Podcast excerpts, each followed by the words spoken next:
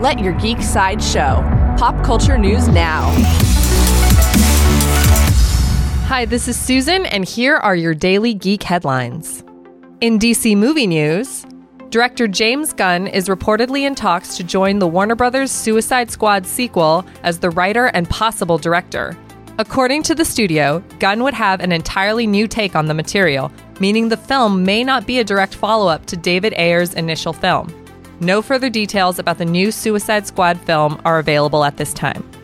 In LEGO news, Marvel Entertainment has officially announced a new animated special titled LEGO Marvel Spider Man Vexed by Venom coming next year.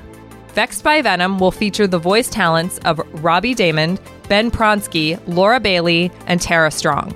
Marvel and LEGO have previously produced collaborations related to Black Panther, Avengers, and Guardians of the Galaxy.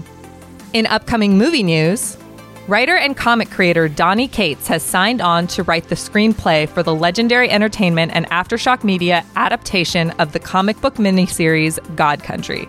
Co created by Cates and artist Geoff Shaw, God Country is a modern fairy tale set in West Texas where a mythical sword falls into the possession of an elderly man who must become a hero. The film has no release date yet. In Stephen King movie news, Paramount Pictures has released a poster and teaser trailer for its upcoming adaptation of the Stephen King novel Pet Sematary. Pet Sematary revolves around a family who discovers a mysterious burial ground near their home, resulting in horrific consequences. The film opens in theaters on April 5th, 2019. This has been your Daily Geek Headlines Update. For even more ad free pop culture news and content, visit geeksideshow.com. Thank you for listening, and don't forget to let your geek side show.